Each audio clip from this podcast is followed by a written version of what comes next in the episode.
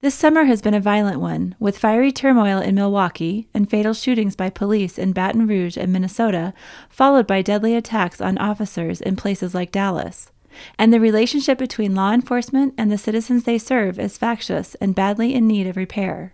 U.S. Attorney General Loretta Lynch has been traveling around the country visiting police departments to say that there is sort of a frayed relationship of trust between law enforcement and many communities, particularly minority communities, is the understatement uh, of this generation. In Aspen, Colorado, she addressed the problem of how America got from police who protect to police who occupy neighborhoods. Her comments, along with others embedded in the debate, on this episode of Aspen Ideas to Go.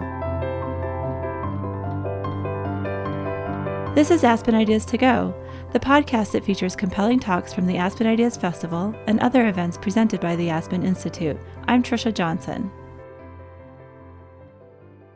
Lynch spoke at the Aspen Ideas Festival in July. She's been helping police departments implement recommendations from the President's Task Force on 21st Century Policing. It's meant to strengthen trust between communities and law enforcement. Here's a short excerpt from her talk. Lynch is interviewed by Jonathan Capehart of the Washington Post. Uh, so what I've been working on, and this is one, in fact, one of my priorities, is looking at communities that have had that frayed relationship, that have had uh, things break down, that have had the violence of Baltimore, or a terrible incident involving uh, someone losing their life at the hands of a police officer, or even a Department of Justice case against them, and looking at how they are a couple of years after that. Have they managed to use the tools that we tried to provide to them and, in fact, create a positive working relationship between law enforcement and the community? And I actually have been very heartened hmm. by what I've seen across the country. I was going to ask you, how have police departments, how receptive have they been to these recommendations, particularly the one that says that police departments need mm-hmm. to own their past. I often talk to community members who will say, you know, things are great with this police chief. We're actually making very positive strides. But community members will say, but you know, five years ago, this incident happened to me. Or even 10 years ago, I saw this happen to my older sibling or parent. And that, re- that remains in people's consciousness and affects how they interact with the police. A couple of the jurisdictions that I visited, I was actually in Los Angeles just yesterday. Um, and I also went uh, to Miami uh, and I was in Portland, and I was visiting those jurisdictions because they actually were still in the middle of resolving problems. I mean, the Los Angeles Police Department's history, I think, is well documented and the issues that they had. Um, they were under a consent decree in the 2000s. They've come out of that now, but I think certainly residents still recall those days. Uh, and so I was very heartened to see in my discussions, both with police leadership and community members, that no one was ignoring the past that people were saying, you know, we have to own the past and we have to acknowledge that we have contributed, we law enforcement have contributed to these problems, and here's what we are doing to be accountable, to be transparent, to be responsible, to pull community members in. Because without that acceptance of responsibility, there won't be trust mm-hmm. in the new in the new either regime or policies going forward. Now, a few years ago, FBI Director James Comey gave delivered a speech on race, pretty spectacular speech on race, where he talked about how law enforcement needed to own its past. Another thing that FBI Director Comey has said on several occasions is that he believes that there is a so-called Ferguson effect on law enforcement mm-hmm. jurisdictions. Do do you agree with him? Is there a Ferguson effect, meaning that as a result of what happened in Ferguson and Charleston, where people are videotaping law enforcement actions, that police officers are now wary to actually do their jobs. What I've seen, you know, as I've as I've talked to police departments across the country and community members across the country, is a lot of change in law enforcement. A lot of change um, at the level of training, a lot of change in the level of community involvement, a movement away from over policing, a movement towards getting to know members of the community, uh, getting to understand people and their problems. And certainly, I think it is the hope of all of us in law enforcement that that will lead to not only a reduction in crime, but it certainly could lead to a reduction in the, in the number of arrests. I have not seen police officers shirking their responsibilities. I have not seen police officers backing away from the hard issues that come from patrolling very difficult and often very dangerous communities. I've seen them moving towards that. I've seen them come to the Department of Justice and say, You know, I have a use of force policy that's really old. Can you help me make sure mine is up to date? I've seen them come to the department and say, I want to set up a community board. Do you have some examples that I can look at so that I don't have a situation like I've seen in other police departments? So I've seen a lot of positive action from both community members and law enforcement in this regard. Still, the distrust between police and citizens, especially in minority communities, seems to be coming to a boiling point. In mid August, destructive protests erupted in a section of Milwaukee after police shot and killed an armed black man. Outside of the federal government, what else can be done to change the culture of policing? And, in a time when it's hard to recruit new officers, how can departments attract good people? How have movements like Black Lives Matter changed the conversation? Panelists went over these issues at the Aspen Ideas Festival in June. Black Lives Matter activist DeRay McKesson, who was arrested in July during a demonstration in Baton Rouge, was on stage along with NAACP Legal Defense and Education Fund President Sherrilyn Ifill and former Tucson Police Chief Roberto Villasenor. Host and executive producer of NPR's Latino USA, Maria Hinojosa, moderated the discussion. Hinojosa begins by asking McKesson if trust between police and communities of color can be rebuilt. I think I'm hopeful that we can. I'm nervous because we know to be true that there's a shadow justice system here in the country when it comes to holding police officers accountable. So we think about things like the police union contracts, we think about use of force policies, where in plain sight, the police just have protections that normal citizens don't. So in cities across the country, officers cannot be uh, drug tested, officers can't be interrogated in the first 48 hours, the first 10 days. Officers' disciplinary files are automatically deleted or destroyed in every two years, every five years. There's like a set of protections that ensure that officers won't be held accountable. And until we deal with those structural things, I think it'll be really hard to get to a place where there's actual trust between police departments and communities. Structural issues that that make this trust difficult to build. Shirley, can it be? It has to be but in your view, how tangible is it precisely in this moment, 2016? So, first, we, we have to properly identify what we're trying to accomplish. I want to take issue with the idea of rebuilding trust between African American communities or minority communities and, and the police because um, there is no evidence that there was once a period of trust.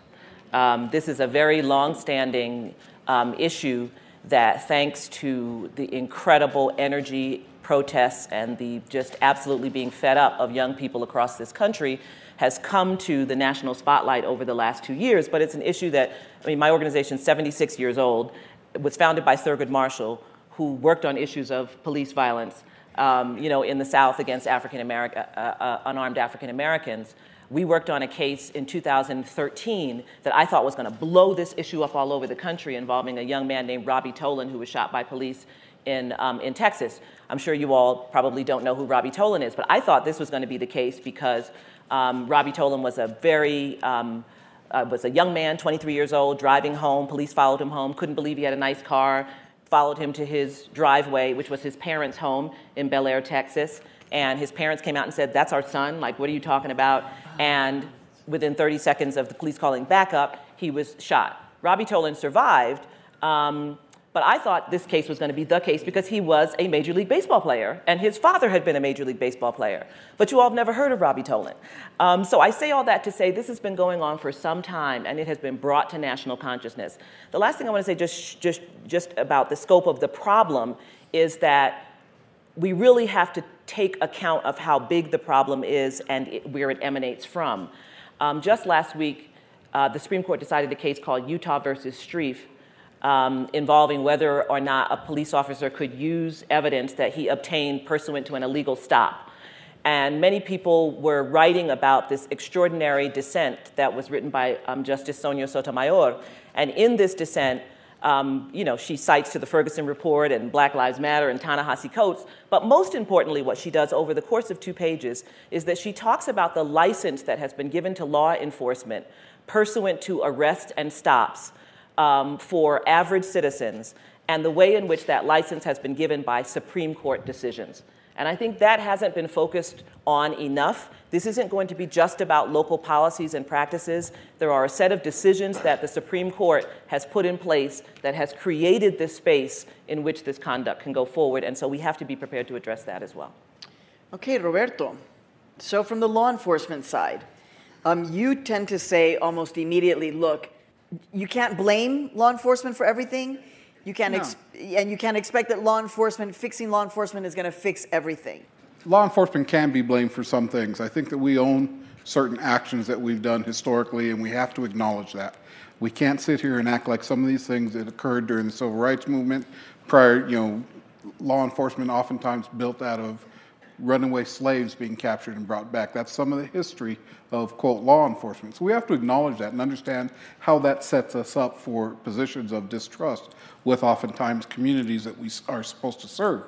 But I think what really bothers me is law enforcement is bearing the brunt of all societal issues right now because we're the most visible arm of government. You just heard Cheryl talk about Supreme Court decisions. Well, when the Supreme Court upholds certain actions, how is it that the police are the ones that are to blame and the police are the ones that are going to be castigated by the public saying, well, the police are doing this?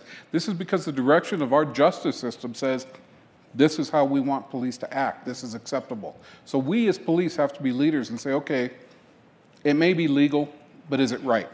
And that's going to take a long time to turn. This, I, I, what DeRay said, I agree. I think it can be done. It has to be done, but I don't think it's going to be done quickly. So, DeRay, go on.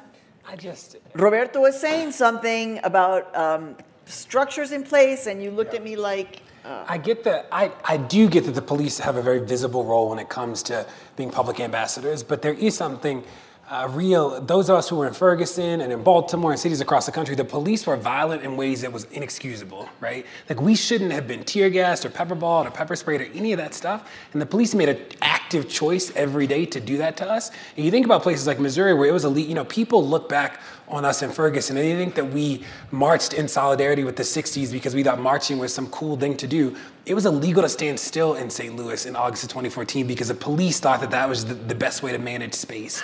Uh, and we think about so many people that have been killed like Tamir or Freddie or so many people, like I, I just won't accept this idea that the police like were bearing the brunt when they did that. Um, and it is hard because over the past 20 months, we haven't seen the police come to the table in a spirit saying that like we they have to change the culture of the police department in a real way.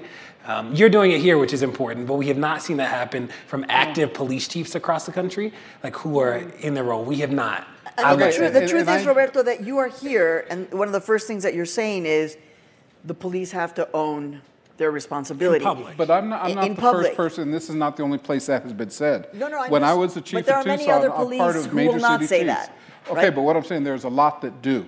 And what worries me is that we paint with anecdotal brushes. I agree. What happened in Ferguson was inappropriate. It wasn't right. But I can tell you from my jurisdiction in Tucson, we escorted marchers for several days, for several miles, making sure they could safely exercise their rights. There was no tear gas used, there was no rubber bullets, there was nothing used. That occurred in jurisdiction after jurisdiction.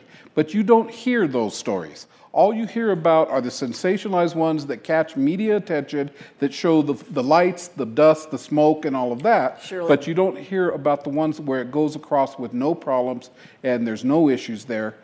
Okay. Well, No, that's lack, not lack of part- balance, Sherrilyn. So, I mean, I'm going to go back to my original point, which is about structure. Um, there has to be individual accountability for police officers who commit the kinds of acts that they committed in Ferguson, who killed Tamir Rice, who killed Freddie Gray. You can't. You can't have a, a, a young man, you know, get in a police van, come out of a police van, and when the EMT, the first EMP, EMT arrives on the scene and touches him, she says his spine, his neck felt like a bag of rocks. Somebody has to be responsible for that. So I get that. Mm-hmm. But what I also think is that we have to be responsible for the structure that we have created around that conduct that allows that conduct to happen. And so when I say the Supreme Court, I don't mean like somewhere out there. I mean, you know, who decided that the Ferguson Police Department should have military equipment?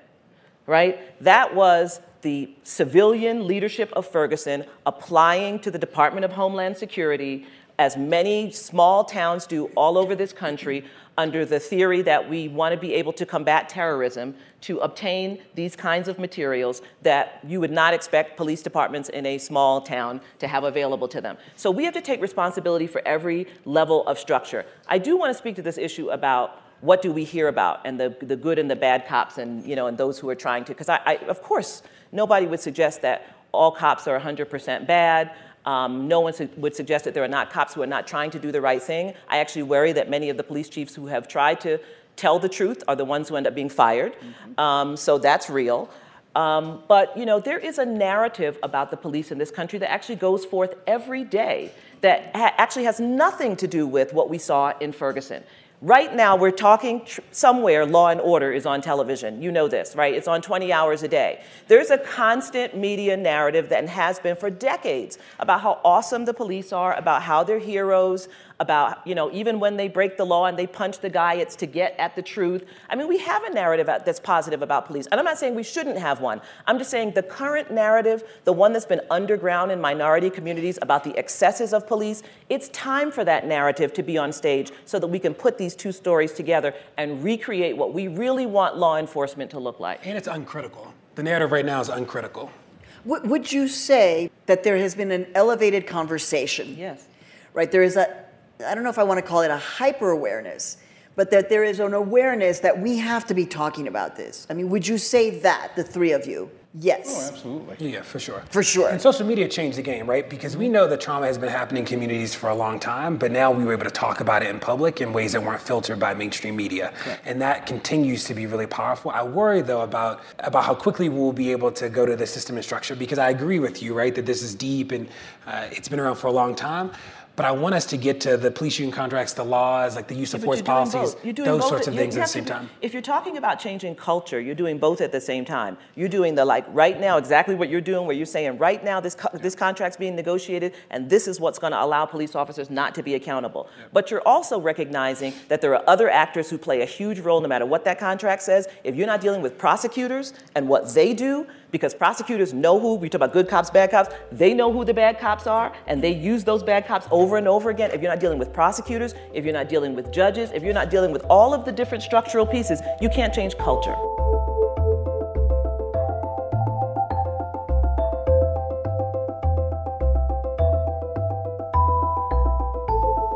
It's Aspen Ideas to Go. I'm Trisha Johnson. This talk, Rebuilding Trust Between Police and Communities of Color, was held in June at the Aspen Ideas Festival in Aspen, Colorado. Moderator and Latino USA host Maria Hinojosa continues with a question from the audience. Your question. I'm from Detroit, Michigan, and again, this has been going on forever to you all's point, and so social media really brings it to bear. Um, so I guess my thought is sort of individual responsibilities with officers. Your selection process, whether there's you know psychological testing and whatnot, because it's really individuals who are using excessive force where it has resulted in death, including like Sandra Bland, so we can't forget the women too. So, how are you selecting officers to kind of try to weed out um, individuals who are just aggressive and angry, you know, of people of color just because that's just their their person, their spirit, and who they are? And Roberto, you know, you're from Arizona.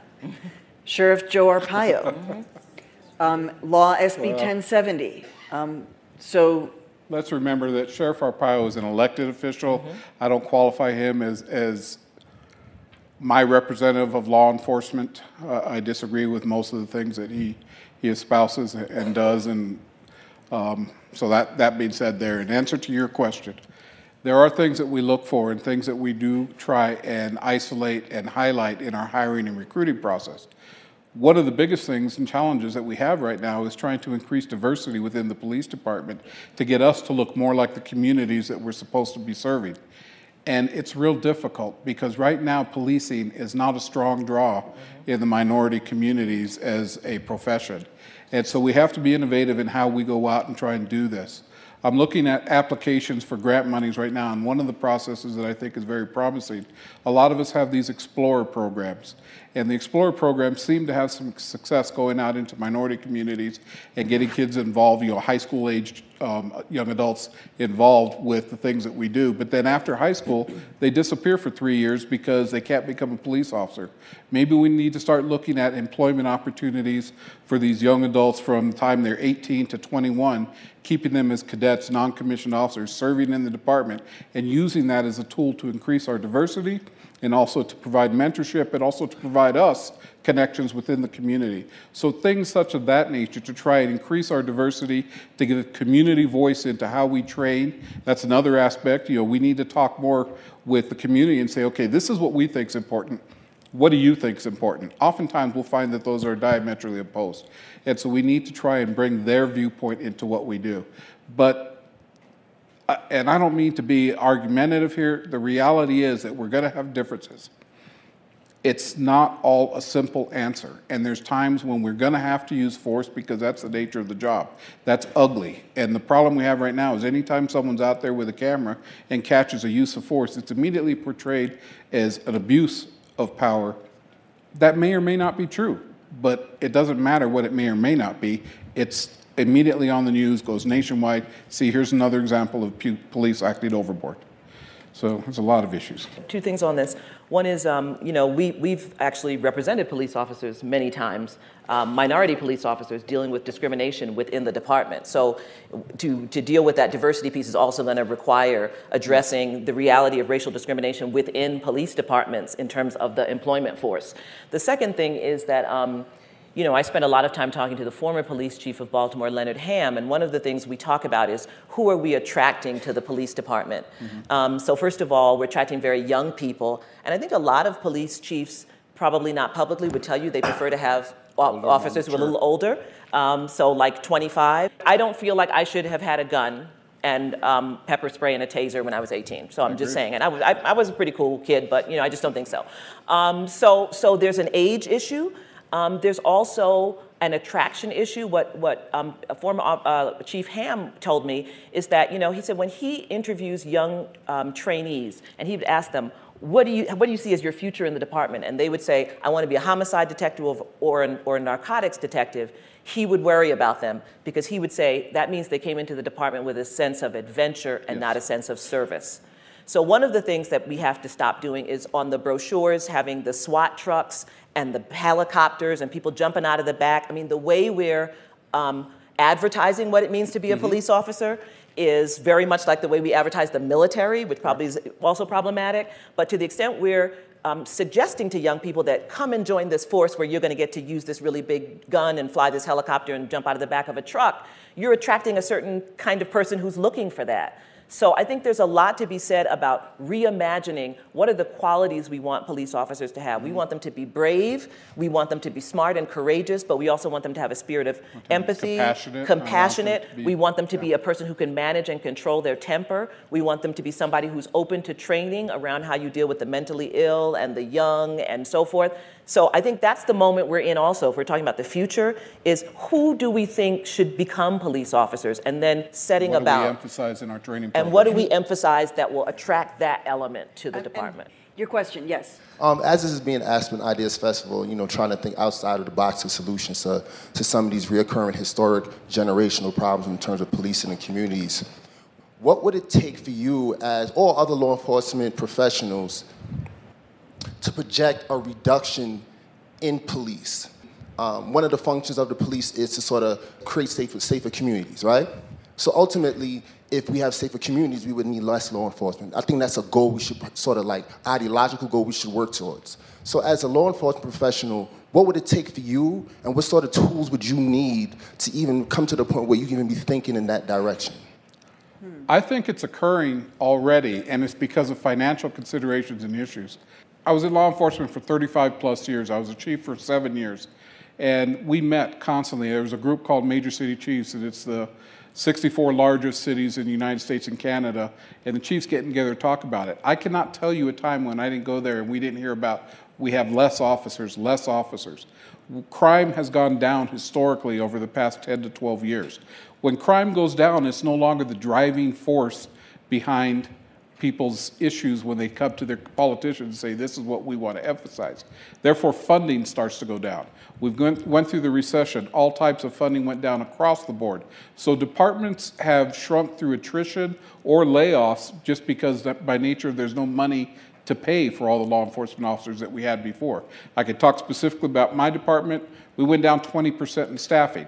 So it is occurring, and now my concern, though, is you start to see violent crime is on the rise again. And we're cyclical in nature. We're going to go where the issues come. So if crime starts to go back up, then I think that you're going to start to see more emphasis on more officers out there. And that could be a, a cyclical problem along what I think you're suggesting is if we could try and devise ways to have crime stay down with less officers out there, then that would be a success. But I'm thinking if we try and train the officers to approach things differently to help keep crime down, that may also be a method to get there. Direct. Two things. One is that we would say that the safety of our communities is not predicated on the presence of police, right? It shouldn't. That if we ask you like where you feel the most safe, it's probably not in a room full of police. That you probably say like it's where your friends and family are, where people love Mm-hmm. you, where there's food and shelter. And then the question becomes how do we scale that for people, right? And the other thing is that when we think about community violence, which people talk about often, which makes sense, um, is that we would say that in the legal economy, that the way that people deal with conflict, we have a set of rules about it. People file lawsuits, we go to your employer, we sue you, something like that. We file a complaint. In the illegal economy, there's only one way that people deal with conflict, and it's through violence. So we would say any solution around community violence that doesn't actually remove people from the illegal economy into the legal economy is actually not going to be successful. That when you have an economy that deals with conflict in one way, that will all that this will be cyclical.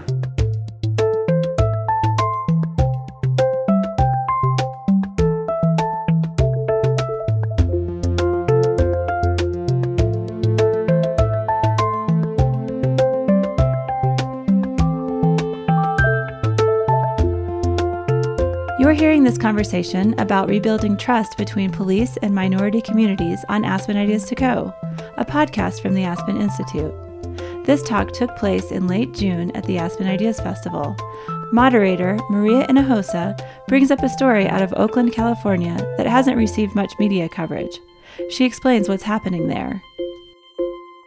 We're, we're having this conversation at a moment in our country which is, you know, we're very sad about what happened in Orlando. We're hearing about walls being built, about, um, you know, what just happened in Great Britain. Um, but we're also having this conversation in the midst of a story that actually has not hit major front page national news. The story of what's happening in Oakland, California, in the police department. Three police chiefs resigning, uh, the In a week. continual rape of a Latina young woman, um, you know, who, and people knowing about this. Can you give us some context, Sherrilyn? Well, so there's that. So what, what the, the worst part is that we learned about this not in the context of a prosecution. We learned about this in the context of a resignation, right? Which is a very different kind of way to think about this issue. Um, what we learned is that a whole set of police officers in the Oakland Police Department were involved with first underage and then later on she was 18 years old young woman who um, when it was described um, to us as pursuant to this resignation she was described as an underage sex worker which i think is actually an oxymoron. She's a child. Um, and several police officers were involved in this um, i- conduct with her. Um, they were involved in um, sharing information about police stings um, one officer ended up committing suicide. I mean, all of this—it it just keeps blossoming and blossoming and blossoming. And the result was that three different police chiefs resigned in the same week um, as a result of these revelations and others that have come collateral to it. The San Francisco Police Department um, has been um, under investigation for a number of police killings, but also has been riven with um, racist emails that have been revealed between members of the police force. So we're, we're, not, we're not talking about Alabama. We're talking about, you know, so that San Francisco, there's Ferguson, there's Baltimore, there's New York, uh, there's North Charleston. You know, we have a nationwide problem. And that's part of why we've been talking about the cultural dimensions because it is a closed culture for the most part. And um, what can develop in a closed culture is extreme dysfunction. And when you marry dysfunction with impunity, the impunity that has been given by the Supreme Court, by prosecutors who pass and this conduct, who know about this conduct but don't do anything about it, and you combine it with the issue of racial bias, and then you combine it with something we do have control over, to speak to this gentleman's question right here, we decide what conduct is criminal, by the way. So just, you know, we are in this country over the last few years deciding that we're going to treat marijuana differently than we treated it in the past. How many young people have been caught up in the criminal justice system? How many police resources have been used to engage people around the, the sale and use and possession of marijuana? We can decide from one day to the next that we don't want to do that anymore. So we're really looking at this moment in which we, there are multiple levels of our criminal justice system that we have to engage. I worry that people will think that the problem is too big and so we can't solve it. And so I want to say to you is we got ourselves into this. It wasn't too big when we decided to pass these laws about marijuana, when we decided to let this conduct um, go, go with impunity, when, we dis- when, we, when you all probably paid no attention to the Supreme Court decision that said, hey, if you're arrested, you can be strip searched. Hey, if you're arrested, um, you know, you can have your cheek swabbed and they can take your DNA. Everybody in this room probably knew about the FBI, you know, going into your Apple phone and thought that's a terrible invasion of privacy. But what about the fact that you can be arrested and they swab your cheek? This is just arrested, you're not convicted, and take your DNA. What, what's more private? So these are the things that we allow and we do have the ability to intercede and to wake up um, to these multiple levels where we're really responsible for creating the structure. Right, and we didn't even talk about the fact that, that what happens in the intersection between police and immigration, right? And talk about trust and how immigrants then are running away from police because to them, police are not necessarily the ones that are going to save them, but the ones that could actually lead them to be separated from their family because of a simple traffic stop. Um, we have a question here. Hi, I'm Erica, and I live in Chicago. I work in a high school, and so I'm always curious in talking to students about avenues towards change. And uh, specifically for you, DeRay, I know you started uh, grassroots, and now you're running for mayor. And so I was curious if you could talk a little bit about what change looks like when we're talking about making large systemic change and knowing that the mayor does have a role with policing, uh, as I've seen very evident in Chicago. And just curious about what do you think in terms of success and being successful, top down versus grassroots, even though I'm sure it's a combination of both. Yeah, so I, so I, I ran for mayor. I didn't win. The, the election was April 28th at 26th, but uh, it was a good run. In terms of what, so I agree with much of what Sherrilyn said around like this has to be a fight at every level, right? That it has to be at the courts, it has to be uh, at City Hall, it has to be at the school board. We have to fight at every space. I'm a believer today, though, most in the small changes that can change culture, that that can change structures that will make big changes in culture. So again, I, I, talk about the police union contracts and use of force policies because they are seemingly really small. But you think about places like Baltimore, where it is still okay to hog tie and chokehold people. So if an officer does it today, it is not against the rules, right? We can be really upset about it in, as the public, but it's not wrong today, right? And going to what Sherrilyn said is that we've allowed that to happen, and the question becomes, how do we get the mayor to do an easy policy change, right? Nobody has to vote, like the city council doesn't vote on the use of force policy in Baltimore City Police Department. Or you think about places like Detroit that somebody spoke about earlier, Detroit has this 48 hour rule in their contract. So an officer cannot just be interrogated on the spot. They have to get 48 hours notice that an interrogation is gonna happen, right? Which is a protection that any lawyer can tell you their client does not get today. So we believe that if you change those structures, these seemingly small things, if you change a set of them, that it actually changes the culture. The culture becomes more accountable.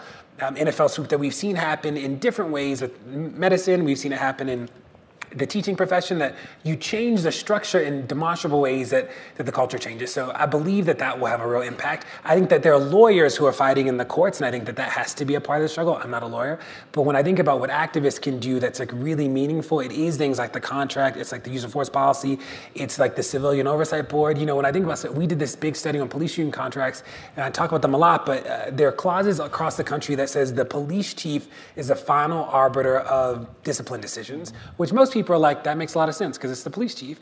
That is the clause that people use to disempower the civilian review board right? Because only the chief can make the decision, so the review board can only make recommendations, right? And we are trying to lift up those things. When I think about what protest is at its heart, protest is this idea of telling the truth in public. And that's what we have been trying to do for the past 20 months, and we believe that there's real power in that.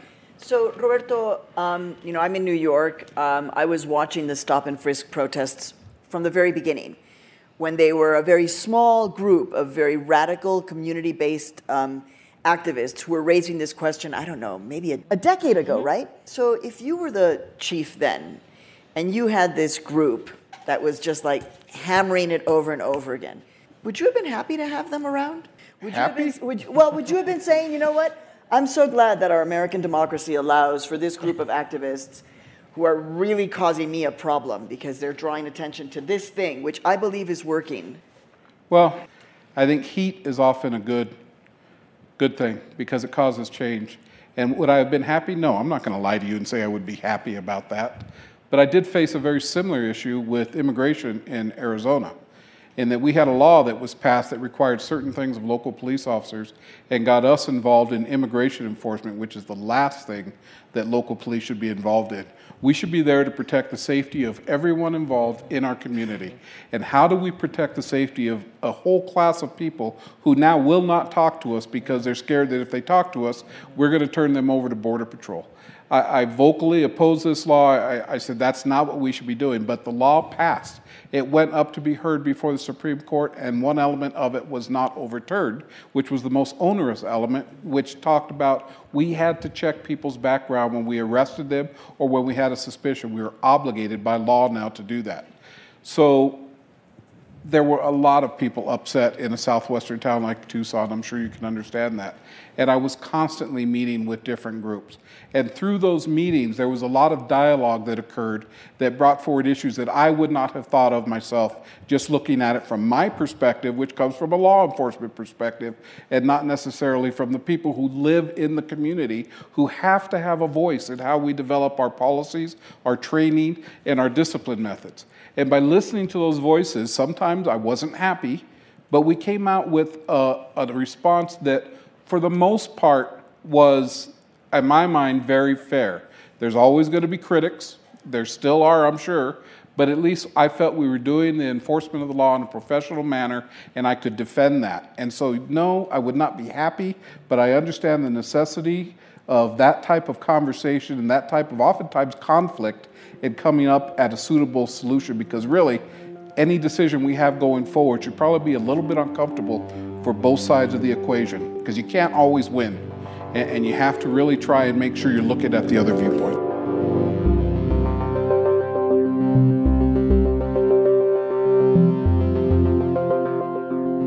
Roberto Villasenor is a former police chief and sits on the President's Task Force on 21st Century Policing. He was joined by Black Lives Matter activist DeRay McKesson, Sherrilyn Ifill of the NAACP's Legal Defense and Education Fund, and Maria Hinojosa, who hosts NPR's Latino USA. They spoke at the Aspen Ideas Festival in late June. Right after that discussion, violence between law enforcement and citizens grabbed headlines, with deadly shootings by police of black men in Minnesota and Louisiana, followed by fatal attacks on officers. We caught up with Roberto Villasenor to see what he has to say about the latest violence. Villasenor served 35 years in the police department in Tucson, Arizona, six as police chief. You heard him in the earlier talk at the Aspen Ideas Festival. Roberto, thanks for joining us. Absolutely. Since you spoke at the Aspen Ideas Festival, a lot has changed. The charges in the Freddie Gray case have been dropped. Philando Castile was shot and killed by a police officer in Minnesota. Alton Sterling was killed by police in Baton Rouge and police officers were killed in Baton Rouge and in Dallas, and now there's unrest in Milwaukee. I mean, how how do these new events change the conversation? I don't know if they change the conversation as much as intensify the conversation. This is not subsiding. This is not something that is going to go away with time, and I think it needs to be addressed.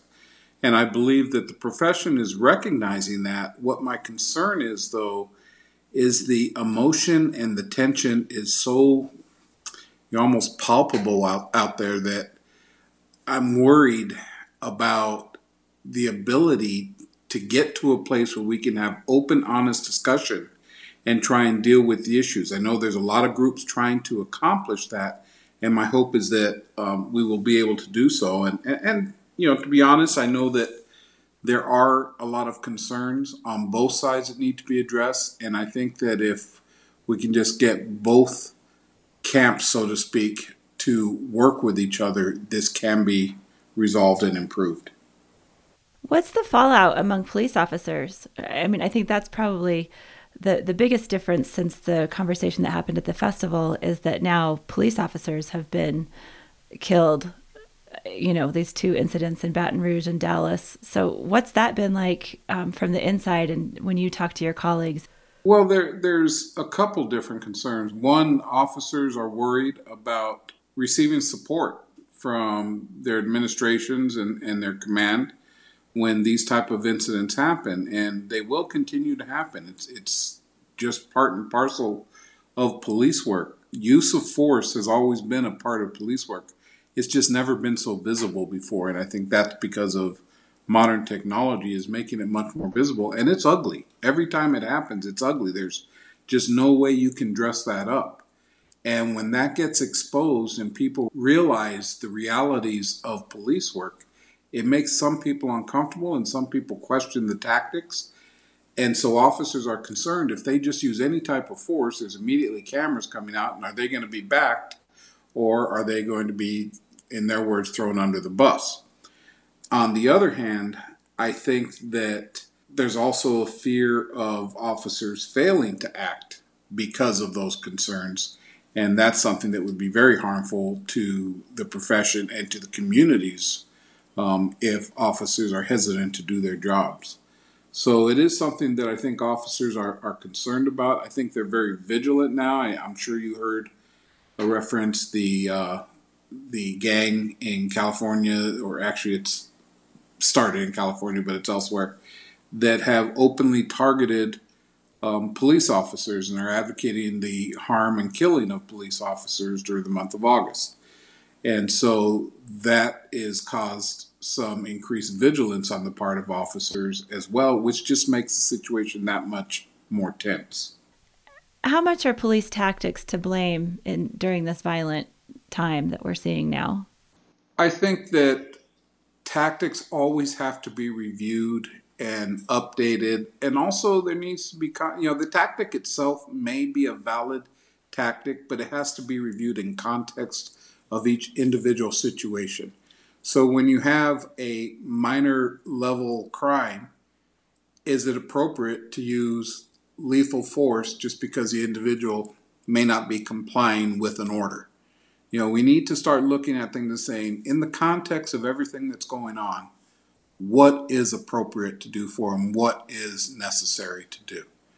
And so tactics are something that we're always going to be hypercritical of as a profession we need to be able, and this is something the task force report talks about, we need to be able to assess ourselves and be critical without fear of repercussion within our agencies. And that's one of the things that I think we can do a better job at because officers tend to want to say everything is fine because they don't want to not be backed by their department. They don't want to feel that they're going to get in trouble if they made a mistake you know, they're human beings. Human beings make mistakes. But if you always try and say you're always right, then you're never going to improve. And so we need to look at our tactics. We need to find ways to adjust them when they're wrong, and also when we use them wrong, to hold ourselves accountable. The Black Lives Matter movement has been criticized for being divisive and for inspiring violence against police officers, according to the New York Times. And I'm just wondering what your thoughts are around this movement. I, to be honest, I would tend to agree with that. I understand the motivation. I understand the genesis of that movement was to try and make a point that there needs to be concern for Black Lives and Black Lives Matter. However, I think it has gone beyond that point. It has become you know, very confrontational to police. Um, and it's very much part of the issue that's going on now. Instead of healing things, what I have seen, and this is my personal opinion, it has become much more divisive than working as a healing force. Is this political season adding fuel to the fire when it comes to race and violence in this country? And if so, how? Well, I think any political season always adds fuel to any fire that's going on within society because that's what politics is about. And I think that you have seen some of that here when you have um, the topics that are so prevalent in today's media being used on the campaign speeches. And so I think that there has been some of that that has occurred.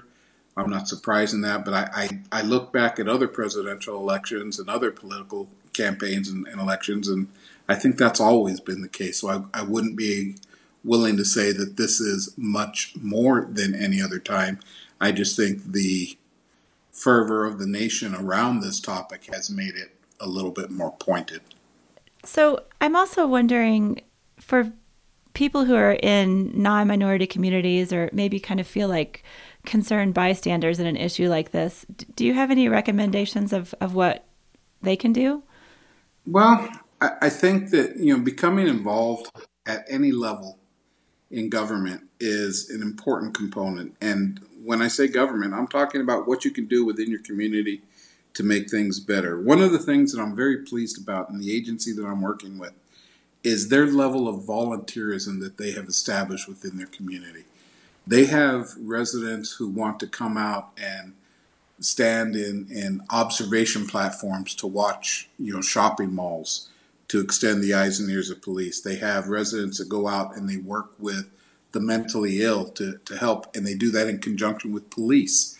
And so the involvement of residents just in any aspect that they feel qualified and able to help in within their community is always helpful. Well, thank you for your time today. Thank you. Roberto Villasenor sits on the President's Task Force on 21st Century Policing.